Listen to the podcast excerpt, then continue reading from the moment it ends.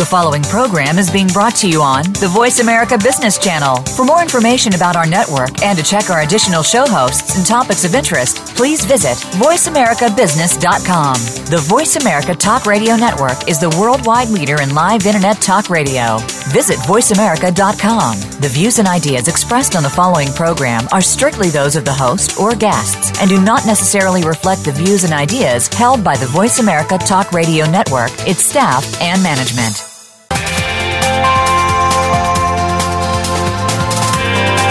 Welcome to a very refreshing hour of business talk. This is Partnerships, changing the game for digital transformation, presented by SAP. The best run businesses run SAP. You'll hear from the innovators who know how to use game changing technologies and business strategies to transform industries. And importantly, they will discuss how these technologies and strategies can shake up the status quo in your company's future and help your organization move in exciting new directions. Now, here's your host and moderator, Bonnie D. Graham.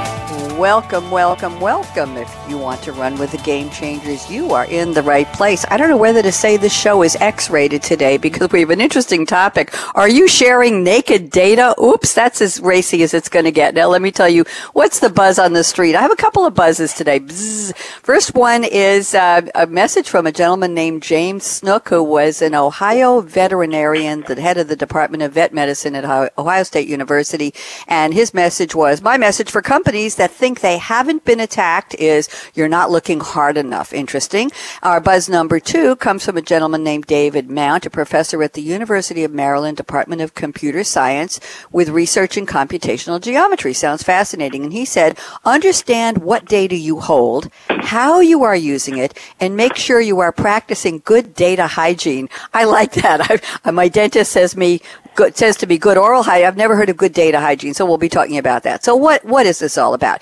Getting the right information to the right people at the right time. You've heard this over and over time and again. That's what it's all about today. But we're talking about inside your company and beyond your boundaries. Whatever your boundaries are, this is essential for your business success. You can't hoard the data. You can't keep it under wraps. It has to go to the right people. But how? You've got a couple ways of looking at this. We know we're in the era of cybersecurity issues and hacking and OMG. Who's watching? What are they doing with it? So if you overly restrict your data, you can get rid of your agility. You can ha- basically hamstring your agility to act in the moment or as quickly as you need to to keep up with your changing marketplace, your changing supply chain. My goodness. So, oh, should we share this data? I don't know. Well, the opportunity could be gone in a second or a nanosecond. But then there's the other side of the coin. What if you share naked data? There's that X-rated word again. That means it doesn't have any intelligent access controls to keep it away from prying eyes and grabbing hands. That could seriously compromise your intellectual property. Hey, you worked hard for that. You created it. You think you own it? Not so sure. What about your trade secrets? You don't want those to get out the door. And what about maybe even the most important customer privacy? If privacy ever existed, if privacy is still on the table and you're responsible for compromising it, that could be a big no-no with your customer base and everybody else. So is there a right balance between overly restricting data and naked data? That's what we're here to find out today. Whatever, wherever your company is, whatever industry you're in, whatever your company or organizational or industry maturity is, your footprint, this is an important topic for everybody in our listening area, which is global around the world. Let me tell you who my esteemed panelists are. We've got three really, really smart people today. First up, we're welcoming back Justin Somaini. He heads the SAP Global Security SGS unit in the board area of products and innovation at SAP. I hear he's celebrating his one year anniversary at SAP and Justin was on with us almost a year ago. So he was on at his very early, early uh, joining of SAP. Joining him on the panel newcomer to Game Changers. It's Keng Lim, founder, chairman, and CEO of NextLabs. And we've had some of his colleagues from NextLabs on our shows in the past. We'll chat about them. Rounding out the panel is Anna Aquilina, Global Operations Director of Cybersecurity at Ernst & Young. And a shout out to all of our friends at EY. And we're delighted to welcome and to meet Anna. So Justin Somaini sent me an opening quote from Charles Darwin. This happens to be a real quote, not one of those ersatz. Yeah, it sounds good. We'll pin it on on Darwin. This is a real deal. Charles Robert Darwin, 1809 to 1882. He was an English naturalist, geologist, and biologist, known for his contributions to the science of evolution. His most famous book, published in 1859, on the origin of species. Okay. And he helped the general public accept the fact that evolution is. We'll leave it there. Here's the quote Justin has selected. In the long history of humankind, those who learned to collaborate and improvise most effectively have prevailed. Justin Somaini, hello, how are you? It's been too long. What have you been up to? Uh, I've been doing great. First and foremost, uh, great to be back, and thanks for having me on board uh, once again. Uh, always a fun event things have been going great. Like you mentioned, finishing up my first year plus a couple of months at SAP, having a great time, a great company, and of course, great customers and partners. Good. So, Justin, I love the quote from Charles Darwin collaborating, improvising effectively. There's a, a, bunch of key words in there, and he says most effectively. So, we're talking now about data going out mm-hmm. at the right time, to the right place, to the right people with the right protections. It's, it's a huge task. So, what would Darwin have to say about data if he wasn't talking about people, about the evolution of data protection? What do you think he would say, Justin Somaini? Simply put, if you don't know what's going on and you're not going to uh, observe and adapt to your environment, you're going to die. Uh, and I think that's what we have here. You know, we have a lot of business models that are incredibly fast and flux and change. Uh, and we definitely have technology moving and, and facts and, and flux and change. Uh, and those that have adapted the security model of protecting that data flowing through them um, are either going to get compromised or be protected against it. Okay. Um, is it really that dire, Justin? I was talking about it's it's the key to your business success. Could everything change in I'm going to use the word in a heartbeat in let's say the click of a mouse, the wrong data getting into the wrong hands? Is it that critical, mission critical? Just give give me a sense of the urgency here, Justin. I, I, I feel it is, but you know everything's in context, uh, and I really put it to the customer first. So when we're talking about data, what is the impact of this data being compromised to the customer?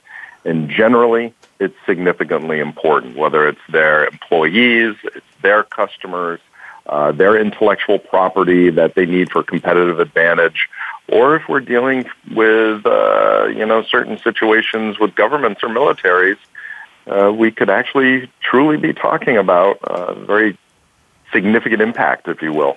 Um, so yeah, I, I think in, in a lot of cases it, it is dire to a fair degree.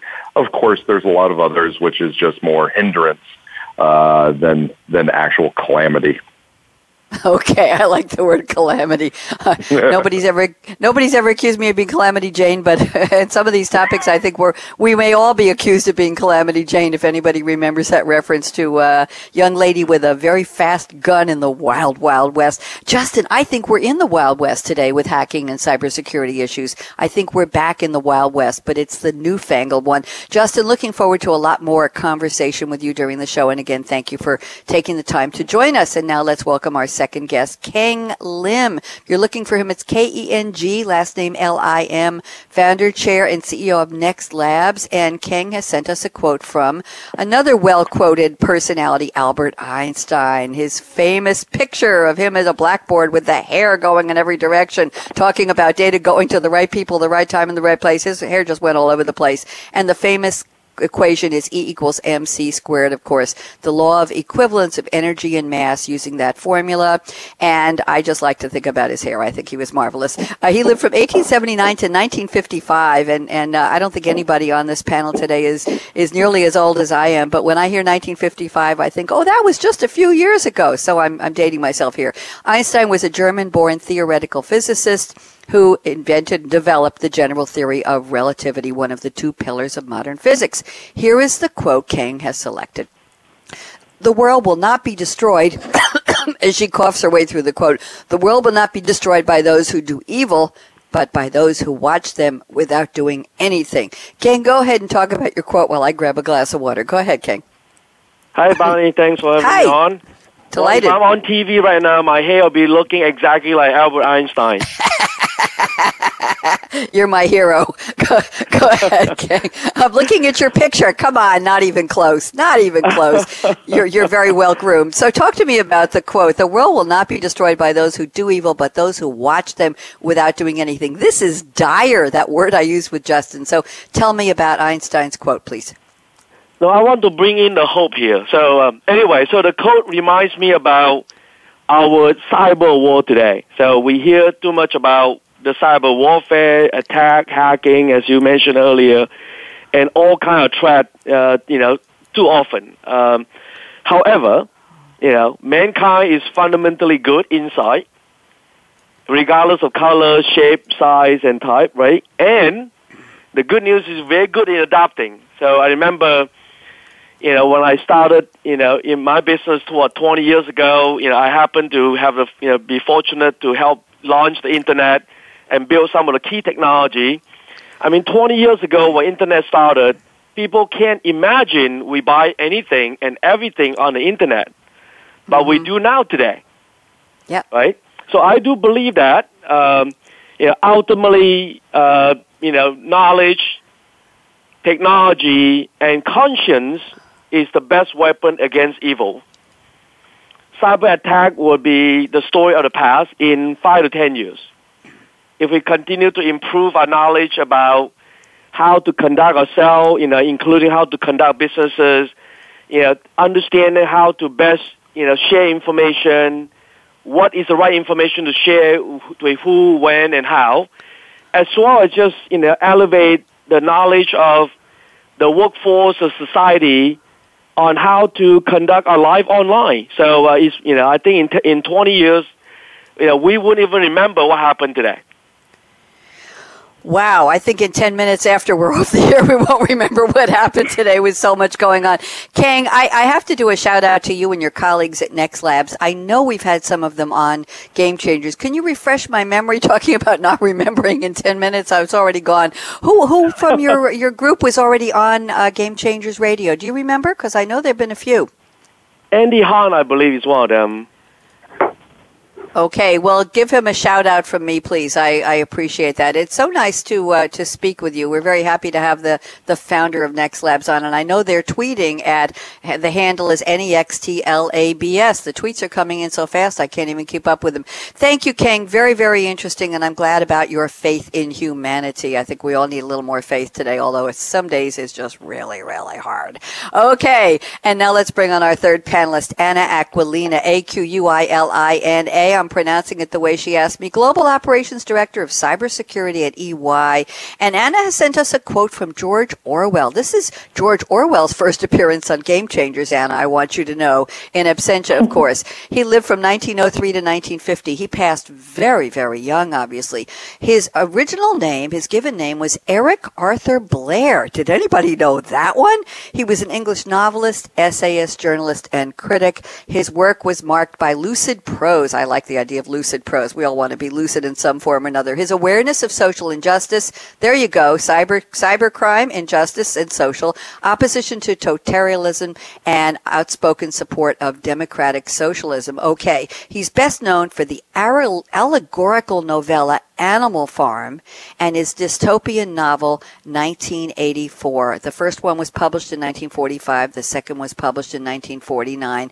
The New York Times, or the I guess it was the Times of uh, British Times, in 2008 ranked Orwell second on a list of the 50 greatest British writers since 1945. And if anybody hasn't heard of him or any of his books, he was responsible for putting words into our language that you will recognize. How about Cold War? How about Big Brother? How about the Thought Police? How about News Speak? We have different speaks today. Doublethink, Thought Crime, Room 101, and Memory Hole. I'm just going to let that one sit there. Here's the quote Anna has selected from Mr. Orwell. All animals are equal, but some are more equal than others. I want to say amen. Anna, how are you? I'm very well, thank you. Yeah, how are you?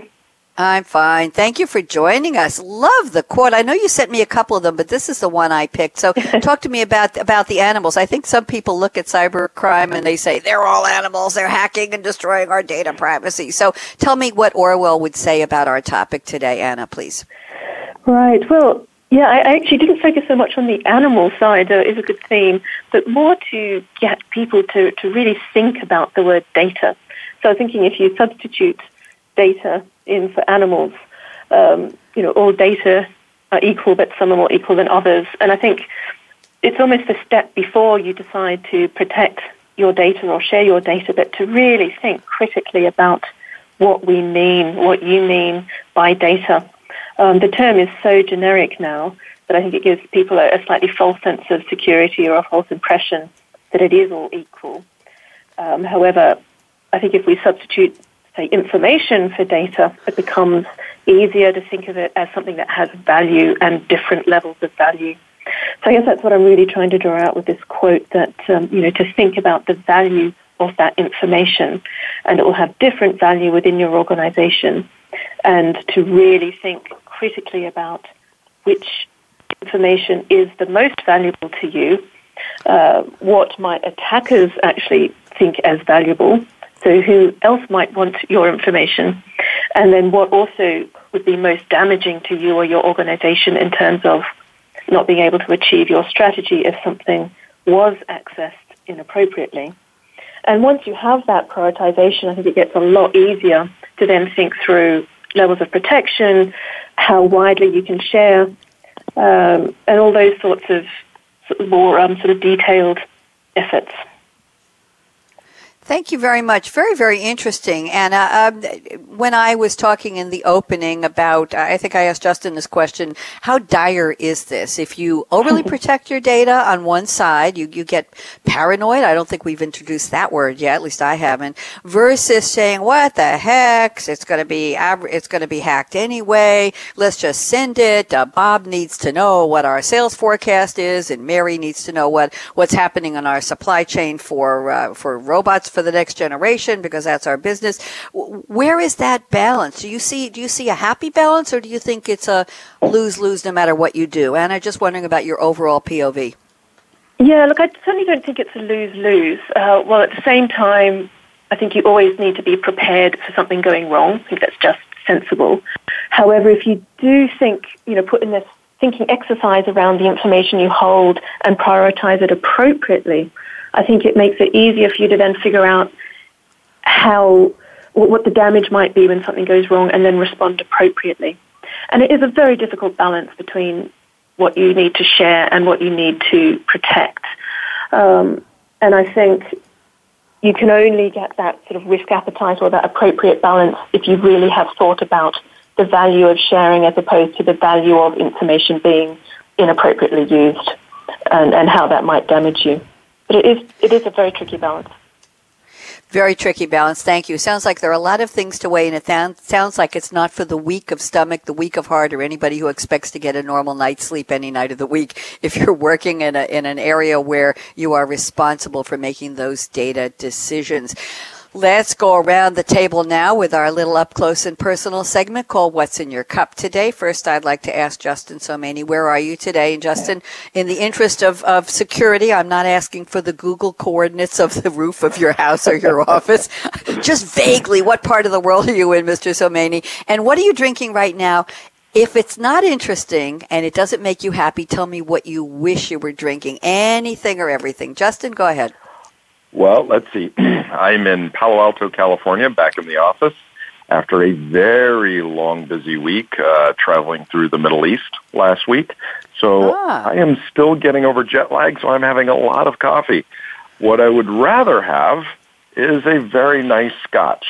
Uh, unfortunately, I decided that this was the month to do my no alcohol 30 days, and so coffee it shall be. What's your favorite coffee, Justin? What are you drinking? Straight black dark coffee. It's uh, any right particular brand? You have a brand you love? Uh, I go to Starbucks, but honestly, uh, if it's caffeinated, I'll drink it. My man, thank you very much. Keng Lim, where are you in general at NextLabs right now or wherever you're traveling and what do you love to drink, Keng? I'm actually close to Justin, so I'm in California, so the you know the the, the beautiful Bay Area, California. My And hair is you- on fire, but my favorite Yeah. color is black and green, Bonnie. Go ahead, tell me what that Black means. Black and green. So so black means I just had my second cup of black coffee on my favorite vintage Netscape cup, and it's a big one. and then you know, after this, I'm gonna have, you know, hopefully I survive this, uh, this, this, in, you know, this, uh, this call here. I'm gonna have my, what my mom called it, the, the green monster, which is, is essentially yes. a bitter melon juice that you don't ever want to taste, but it's good for you. Ah, and is what kind of melon is that, Keng? That that's uh, Bitter. yes, It's bitter. It's bitter. Okay, very it's interesting. bitter melons. Bitter melon. I have to look that up. We have have Yeah, had some panelists. We've had some. I will. We have had some panelists who make some green drinks in the middle in the uh, in the morning. Bitter melon. I'm looking it up right now as fast as I can. Let's see. What is bitter melon at lifescript.com? The uses, the side effects, the interactions on WebMD. As soon as I see side effects and interactions, I, I run for the other direction, Keng. bitter bitter melon. My goodness, it has something to do with uh, fighting diabetes. It affects your blood glu- glucose level. It's on drugs.com. There's a very strange name to it on Wikipedia. Wikipedia, Momordica charantia. I'm just going to leave that one alone. We'll have to do our we'll have to do a special health show on that. And and Keng, it's delightful to have you and I love your sense of humor and trust me, Justin will agree with me. You will survive the next 45 minutes or so with us, Keng. We will be very gentle, I promise, and you're doing great. Love love the sense of humor and the energy. And Anna Aquilina, where are you calling from or where are we calling you today, Anna? Yeah. And what what's in your cup or what would make you happier than what's in your cup right now? So I'm currently in London. So I'm based in London um, and actually not travelling this week. So I have the luxury of being here all week. And it's now about 4.30 or approaching 4.30 in the afternoon. And right now I have water so I can pretend to be healthy. But I am very much looking forward this evening to my gin and tonic. I am a bit of a gin addict, I'm afraid. And I'm not having an alcohol-free month, or I haven't planned one yet. But I do like to pretend that gin and tonic is, is very healthy because the quinine in the tonic water keeps malaria at bay. Gin is medicinal, and uh, lime keeps scurvy at bay. So it's Oh. You have. I I love that. It's just how do you present the facts, the data, the statistics? You've just worked that one, Anna. I think that's the best thing I've ever heard about a gin and tonic. Do you have a favorite brand of gin? You're allowed to mention brands if you want. What's your favorite gin? Well, actually, I, I do like one, a very standard one, which is called Plymouth Gin. But what's exciting right now in the gin market is that all sorts of very small distilleries are now starting up in certainly in London, in in cities in Australia, and in you know I know New York and, and other cities in the US. And so there's lots of um, very tiny um, productions of gins that I'm exploring. So every every couple of months I try and buy a new one and and test it out.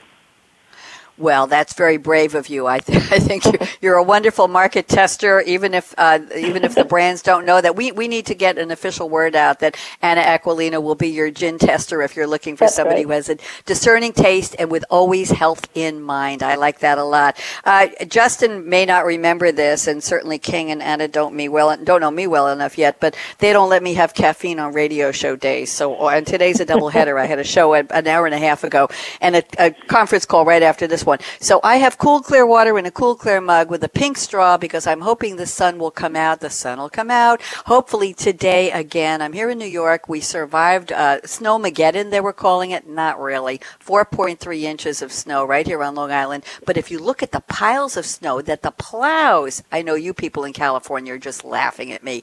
The plows pushed the snow against the curb, and my goodness, there were mountains of snow, and I'm wondering where in the heck it all came from because it really wasn't isn't that much, but it looks like a lot. So when we get up to 45 to 50 degrees here in New York, it's heaven because the snow is starting to melt again. And my goodness, it's the middle of March, enough already. Oh, first day of spring was yesterday. Welcome to spring.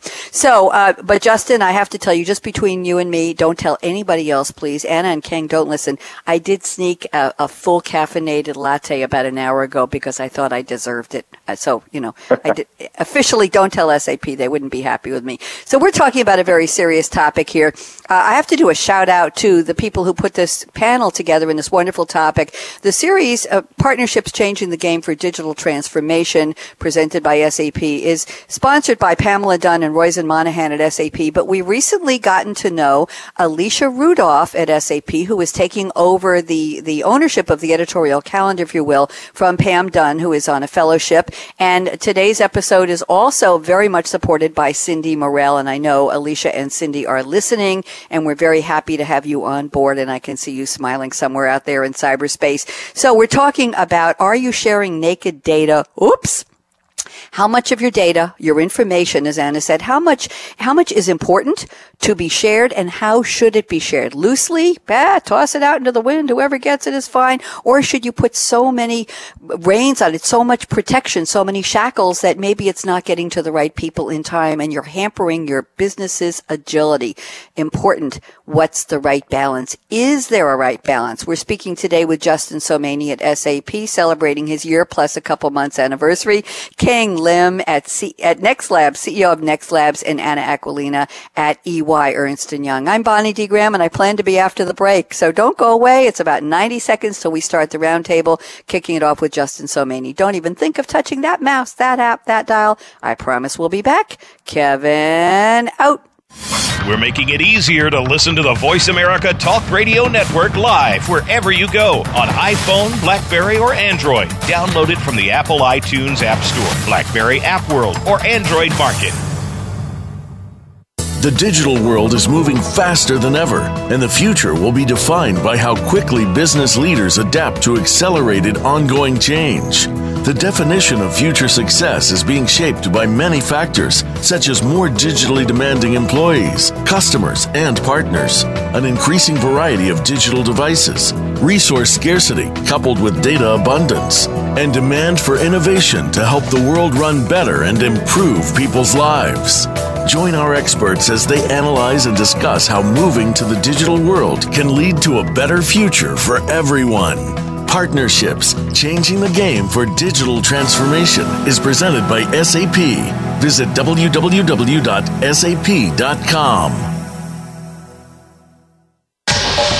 Get the news on our shows and other happenings by following us on Twitter. Find us at VoiceAmericaTRN or twitter.com forward slash VoiceAmericaTRN.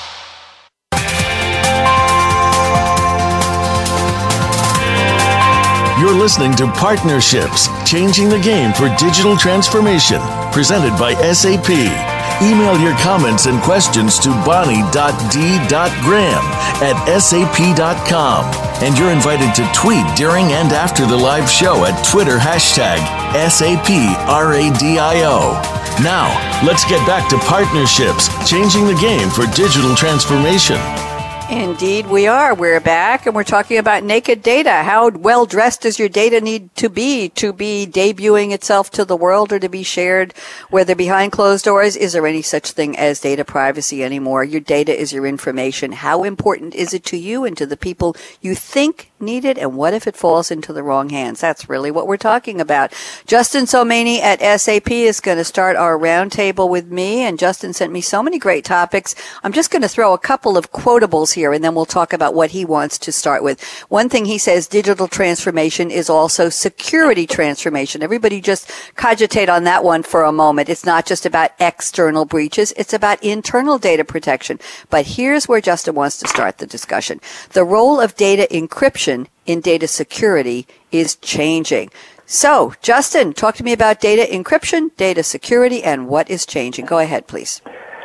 Yeah, and I, I think thank you for that. And I, I think we talked, uh, you know, started off by saying uh, naked data being important, and not unlike me, nobody wants their data streaking across the internet. See what I did there?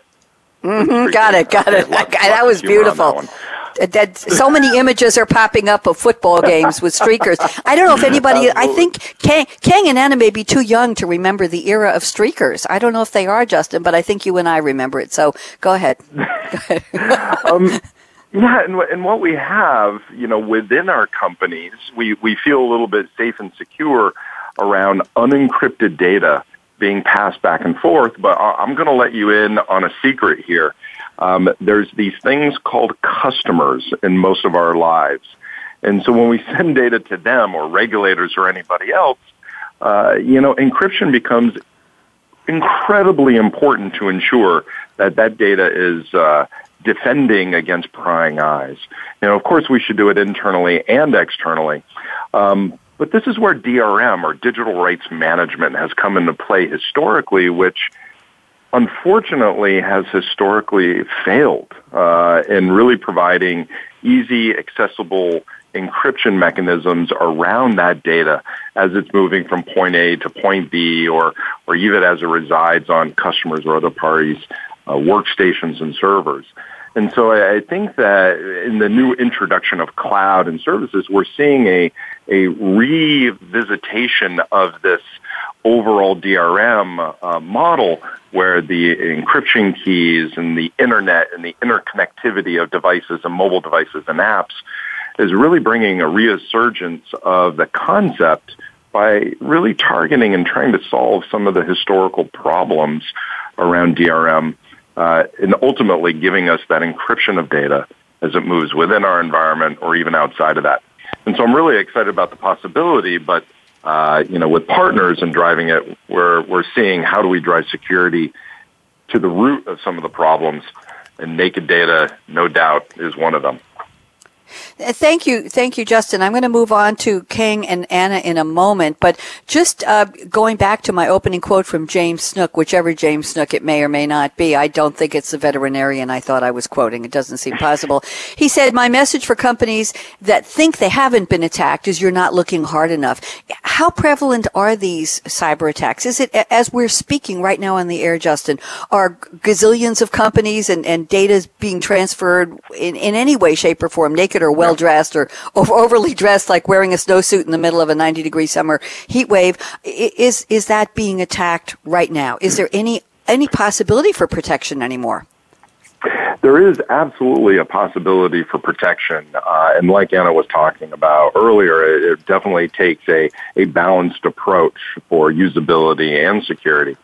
Um, but you know, going to to the quote or, or, to the statement, you know, directly or indirectly, the vast majority of companies around or individuals around the around the globe have been compromised, unfortunately, um, and potentially compromised uh, repeatedly um, over and over again as the you know malware and attacks really uh, come about.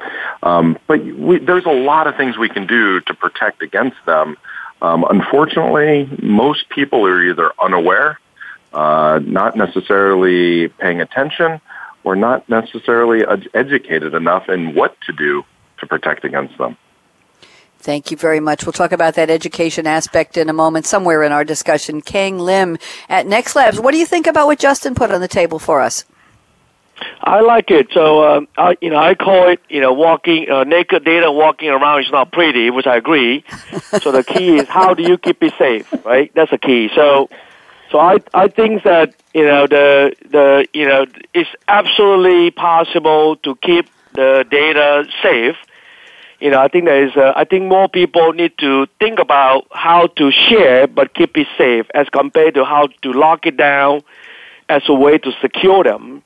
And having said that, I think Anna's comment earlier about if you if you look at data like any valuable object in your life, right? You know, so you, know, you would know how to handle it with care and how to handle it safely. And clearly, you know, you don't want to have to do that to all the data because, you know, I always believe that there's a 20, 80, 20 rules where 20% of the data is important to you and the other mm-hmm. 80% will be less important. So first is how do you start off with knowing what is that 20% uh, of the data that is critical to you, either as a person or as a business? And then think about how to safeguard those data. And clearly, encryption is a viable technology. You know, I think most people know that. Encryption is already, you know, used transparently over the internet to secure all transactions. So I think that technology is totally viable. However, the key will be how do you, you know, take encryption technology and make it intelligent and make it more usable and more importantly, make it transparent uh, to the user and yet at the same time allow the, you know, the data to be shared and used everywhere. And I think this way the, you know, the, the so-called EDRM technology, you know, come in. The good news is with the next generation of the EDM technologies, a lot of that problem and a lot of that opportunity I just talked about, being able to safeguard the data and be shared everywhere, and yet allow businesses to be able to pick and choose, or even better, to be able to automatically, you know, at users or apply, you know, digital rights technology to be able to safeguard data, you know, anywhere and everywhere. Thank you very much, Keng. I'm, I'm, I'm really appreciating the level of energy in all three of our panelists. This is a very important topic. And before we end, uh, uh Anna, I'm going to get to you in a second. I want to make sure we talk about whose job is it anyway? I like to ask that question. Whose job is it to do all this protecting and this balancing and this how well dressed or naked? We don't want to see that streaking across the field anywhere. How naked is your data and, and how well dressed does it need to be and for what occasion? So, Anna Aquilina, love to have your thoughts on this topic we're discussing on the table. Talk to me. Yeah, I mean, I, I agree with the, the comments from both Justin and, and Keng. Um, and I think, I guess, a slight disagreement. I don't think it's ever mm-hmm. um, good to think that your data is safe your information is safe, but it's definitely possible to make it safer. And and that's I think again where the prioritization comes in, and you put the most protection or the most care around the most valuable information. But I don't think it's ever good to be complacent and think just because you have some of this protection in place that the information will never be accessed inappropriately. It could happen accidentally. It's not always malicious. But um, again, my motto, I guess uh, from a national security background, I, I just can't help but think, you know, always assume that, that the worst could happen and be prepared to respond for it. But unless you understand what that worst could be, you're not able to apply the, the appropriate level of protection. And sharing is absolutely essential. So again, what's the value of, of sharing versus the need to, to protect and keep certain information um, more closed off than others? Thank you very much, Anna. Justin, you started this great conversation. I'm going to let you wrap it up. Any comments you have, uh, agree or disagree with what Anna just shared and what Keng said? Justin? No, I absolutely agree. I I do want to you know touch on one point that solving this problem, and we talked about partnerships or, or hitting on that uh, earlier. That as the data moves from our workstations or interacts in email or comes from applications, and as we exchange it, um, honestly, there's there's no one interaction between the individual, the application which is processing the data, the security solutions that you uh, wrap the data. It's really about partnerships to provide a holistic approach, um, and so that partnership is uh, can be overlooked, but it's incredibly important to get the ultimate goal. Thank you very much. And now I'm going to move on to some topics. Yeah, we've got time left, plenty of time here. Uh, let's talk about the cloud, Mr. Lim at NextLabs. The cloud phenomenon. Oh, by the way, the sun came out. It must be your sunshiny dispositions, the three of you. Thank you for that. The cloud phenomenon has impacted the way companies protect their data. You can no longer lock it down to prevent unauthorized access. Let's talk about cloud. I don't, I don't think that word has popped up yet. Uh, Keng, what, what do you want to tell us about cloud phenomenon? Well, I think I think cloud just uh, you know essentially bring a whole new dimension to the cyber war, right? To some extent, cloud is making the cyber war even more real. So I often tell people, you look up to the sky, you should see heaven, and there's heaven has a, above the cloud is a, is the heaven. So that means it should be good in the cloud. okay. Unfortunately, uh, sorry, go ahead. No, I, I was just uh, appreciating your, your visual, your metaphor. Go ahead. I like it. Yeah. But unfortunately, you know, today when you put, you know, too often, I think, you know, too much data go onto the cloud, uh, either without any thought, you know, on, uh, on how to keep it safe or how to safeguard them. Uh, and the challenge, like we mentioned earlier, you know, data live on, uh, you know, and when you put data onto the cloud, when you start to uh, transact in the cloud, uh, the data live on and it could be subject to, you know, like what Justin said, uh, multiple attack or multiple compromises. And then at the same time, you know, cloud is a great way to free up, you know, um, data to allow those data, you know, to be used and shared. Uh, at the same time, you know, be available everywhere. So I think the, you know, so that to some extent bring new opportunity as well as new dimension on uh, challenges. And that got, kind of go back to what I mentioned earlier. How do you keep it safe? And how do you, I would continue to stress the importance of automating. I think company has spent, what, over 25 years automating business processes. You know, uh, we now have, you know, some very powerful, you know, some very big industry and very powerful application called ERP, for example, that essentially runs almost 90% of all businesses across the world. So now I think the challenge is how do you, as we use cloud as, you know, cloud to some extent is not a new phenomenon. It, mm-hmm. It's just a new medium for us to become, to be able to share data and for us to be able now, what I call compute and, and be connected and share information. You know, but fundamentally, you know, the use of cloud will be integrated, will need to be factored in as part of that business process, how company conduct businesses. So, you know, so my suggestion to the cloud, you know, the best way to, you know, to look at cloud is to embrace it, use it, but think about the basic, you know, uh, what I call, you know, operating principle, just like the way you run every aspect of a business, you know, is to apply a sound operating principle on how cloud can be used and think about automating as much of that as possible, especially coming to sharing data and protecting data and keeping data safe on the cloud. Thank you very much. I, I want to just pop one more comment in here from your notes before we move on to getting Anna Aquilina at EY to comment. You say sharing data is the oxygen to the digital economy. I'm tweeting that, Keng, because that should be crocheted on a pillow somewhere. I like that a lot. I'll crochet right after the show. Anna Aquilina, love to have your thoughts on everything that Keng just shared. What do you think? yes, I mean, uh, I mean, I agree. You know, the, the cloud is. Uh, often portrayed, I think, as something very new and shiny and exciting, and it is, and there are definitely benefits to using the cloud and, and putting your information, your data in the cloud.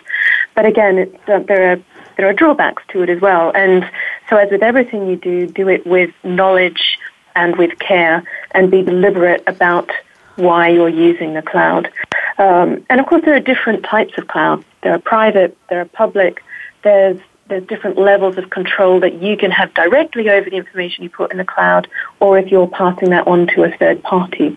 And so again, I think as long as what you're signing up to when you use a cloud, um, you're aware of those pros and cons and how much control you want to be able to have over the data you're putting in the cloud, then then then it's fine. You know, do what you, you need to do. But other other things to think about, I think, are then if you're handing the, the information over and it's being stored elsewhere, also remember that when you need to delete that information, um, mm. that that can be more difficult with the cloud, and, and often we forget that information you think has been deleted can still be shared um, or accessed. And also in things like incident response, other aspects to think about the cloud is how are you're going to access, you know, in an emergency, and what sort of forensics capability are you able to apply to the data you've put in the cloud. Very interesting. While you're talking, and I'm thinking of all of the NCIS shows. I don't know if you have the uh, the procedural yeah. crime dramas, and and you know, well, when was Bob last seen? Well, we we know he went through an E-ZPass uh, toll bridge on on the Connecticut Turnpike, and we know that somebody's using his credit card. He checked into a Motel That's Six right. or Motel Seven, and we know that he bought a couple of tacos down on the on the freeway there, and and we know that he just bought a gun, and and and that. Well, wait a minute, but we recovered his cell phone in a ditch somewhere. okay, okay, Barbara, go into your lab and look into the memory. Oh, he deleted everything. Barbara, work your magic. Yes, I have the last 5,222 emails and phone calls. He said, let's see where the most frequent numbers popped up. This is, so wouldn't you think, Anna, that, that companies would watch TV once in a while? What do they say? Art imitates life. I think life imitates art and say, yeah, you know, we deleted it, but there's always going to be a Barbara in a back back room somewhere who's going to go and find everything we said in the past five years. Justin Somaini, I'm going to go around the table to you and get your reaction to what Keng said, what Anna said, and maybe you want to address the, the uh, procedural phenomenon of we know this is happening. What do you think, Justin? Yeah, no, I, I, think going to a couple of the points, we really need to make sure that our data is is secure, but we should never assume that it is. So always having that uh, I wouldn't, I, I really hate the word paranoid, but definitely that concept of uh, diligence to ensure that we're doing everything that we can to, to do that and to do it in a, in a proper format that, that really drives, um, uh, again, I go back to a holistic approach. Um, but the process that, that we do that in really needs to incorporate the entire life cycle of how data is being managed inside the company with our customers um, to really ensure that there's no edge cases of failure, so to speak. Mm, very, very interesting. I like where you talk about the life cycle of data. Keng, I'm going to bring around the table to you and ask you if there's anything you want to comment on that your colleagues on the panel just said about your topic. Sure. Yeah. So, so, so first of all, I, you know, I, I, you know, I want to, I want to be a little bit controversial here. I do want to point out that, you know, I think we talk about cloud, we talk about, you know, keeping data safe, and we talk about naked data walking around unfortunately, I think too much data are walking around naked on the cloud. That's a problem, right? So, um, you know, I think the the company, for some reason, uh, many of them are thinking that either technology is not available or solutions are, is not available, and and this is where I go back to, you know, what Justin was saying earlier on the topic about what is the role of encryption, and and there is this new technology you know, to some extent not new technology, but now the next generation, you know, the second generation technology called EDRM. The good news is, you know, if you know if companies are starting to look at EDRM and figure out how to use them to keep data safe, and they realize that it's a very powerful and effective way to be able to, you know, manage and and and, and safeguard data while being shared, while sharing them across the life cycle and the and the, the beauty of the data is it evolves, like what Justin said. You know, there is a life cycle to the data. As you share the data, you know, you, you know, the data transform or data could, you know, evolve and data live on from person to person or from time to time. And the requirement can also change from time to time, right? So uh, you may, you know, you may have a need to share today, and you cannot share them anymore uh, you know, you know, three months from now, or vice versa. You know, how do you provide some sort of intelligent mechanism to be able to say, well, I'm going to share with you now, but when the requirement change, a simple mm-hmm. example could be, I'm doing business with a supplier, right? You know, you talked about supply chain earlier, you know, and, and three months from now, the supplier is fired so should the supplier still be able to, you know, use the data you share with them three months ago? The answer is absolutely not. You know, would, you know, would you want to be able to push a button and say, you know what, the data that you have that I shared with you three months ago is no longer available to you. So it just somehow magically, you know, expire, you know. Uh, a lot of that phenomenon that I just talked about, and the example I just talked about, is totally possible and, and can be solved and addressed today, you know, even with the data on the cloud. Mm-hmm. Thank you very much. I, uh, one point I want to bring up, Ken, you're re- reminding me that when an employee leaves an organization and you take away their, their key card, you take away their email address, you take away their security clearance, whatever it is, uh, you don't know what they did or didn't bring home, transfer to their personal email, company secrets. Uh, that that seems to me would be a, a, huge opportunity for for data to fall through the cracks. We're almost at the point where we need to do our crystal ball predictions. But Anna Aquilina, I have something here in your notes. I'd like you to take one minute to explain to us, please. You say, obviously, you you've said this many times. All data is not equal, yet organizations often treat it as it were. Try to understand what you mean when you talk about data, information, statistics, facts. Anna, can you just divide and conquer this for me really fast? And then we'll go back to Justin for predictions. Anna, information, statistic, facts, differences. Yeah, I mean, I think it's partly the, the meaning of the term data, which used to just, you know, data point and, and more, more used to refer to a statistic or a fact. Now I think we do use it to refer to information, and I just come back to where I started that, you know, information has different value. So really don't don't just always use the word data. Think about what you're referring to in your organization or indeed in your personal life um, when you when you use that term, and then treat it accordingly with a, with due respect. Thank you very much. We want a little respect for data before we dress it up and send it out across that big football field, across the cloud and across, across the life cycle. Okay, let's go back. Thank you, Anna. Justin Somaini, I've got 60 seconds for you. We got to keep it tight. What do you see in the crystal ball for this topic, Justin? And or may I, I poke you a little bit or, or push you a little bit and say, if we were going to have a whole series, maybe starting this summer, Justin Somaini and your colleagues on cybersecurity, what, let's say by July, what would you? I'm pushing you. I'm sorry. I'm doing a little selling here, Justin. You've got to forgive me, but my heart's in the right place. Always, you know that. Uh, what what will change about this topic at any point in the future? Go ahead, Justin. So many naked data. You know, I, I, think in the short term we're going to have a lot more data compromises, just really underscoring the problem. But I think in the long term we're going to see more adoption of uh, solutions such as EDRM uh, to really ensure that our data is not standing naked on the corner uh, getting cold as the wind blows. Oh, these uh, these metaphors are getting me all excited here. No, actually, a little scared. Keng Lim, you started this about running across the field. I think. How are we? How are we dressed? You know what? We need to do a show, Justin, on uh, the best dressed data.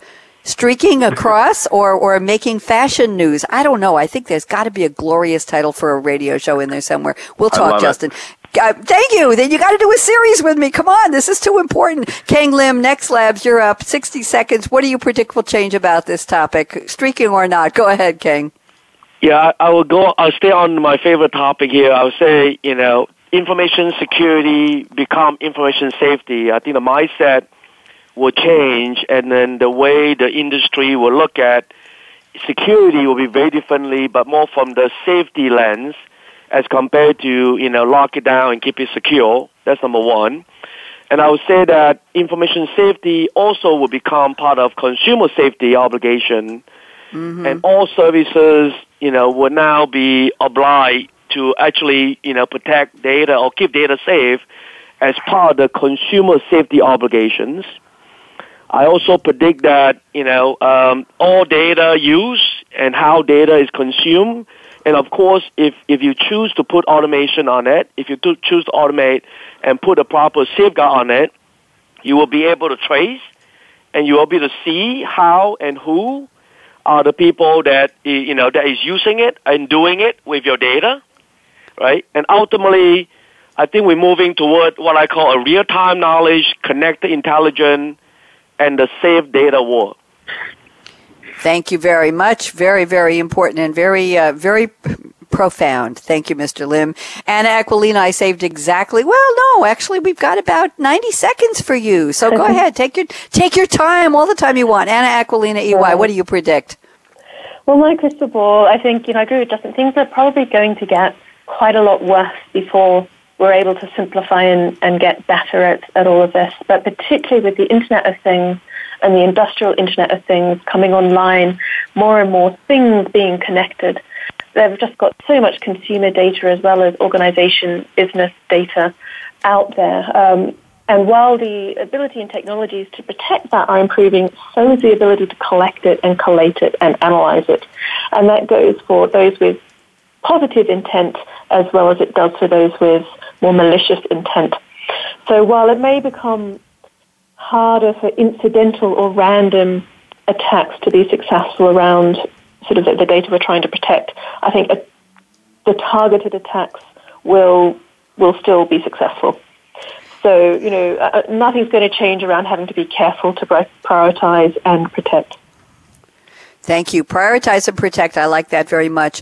I have to say thank you to the three of you. I think it's been an extraordinarily interesting and upbeat conversation about a topic that could be a down a downturner, a, a mouth curler down.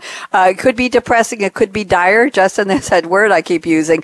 Justin Somaini at SAP. I'm so pleased you were able to join us, and we will talk. Keng Lim at NextLabs. Such a pleasure to get to meet you, and I hope you'll come back. And Anna Aquilina at EY. Such wonderful words of wisdom. The three of you are so smart. I am I'm really, really appreciative for your taking the time.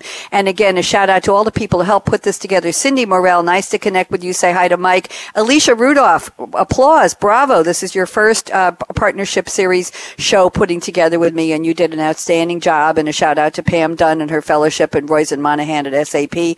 I'm Bonnie D. Graham, and if we're talking about data being naked or not, or streaking or not, or however well dressed your data is, I think my I think my call to action at the end takes on special meaning today, and I think Keng will understand this. Fasten your seatbelt. What are you and your data waiting for? Go out, but be properly dressed and be a game changer today. Bonnie D. Graham signing off. I'll talk to you tomorrow, 11 a.m. Eastern on the Business Channel with our next edition of Coffee Break with Game Changers live. You don't want to miss it. Have a great day. Bye bye. Thanks again for tuning in to Partnerships Changing the Game for Digital Transformation, presented by SAP.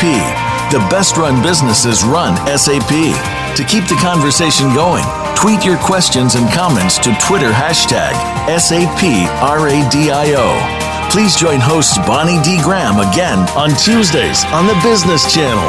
We wish you a positively game changing week.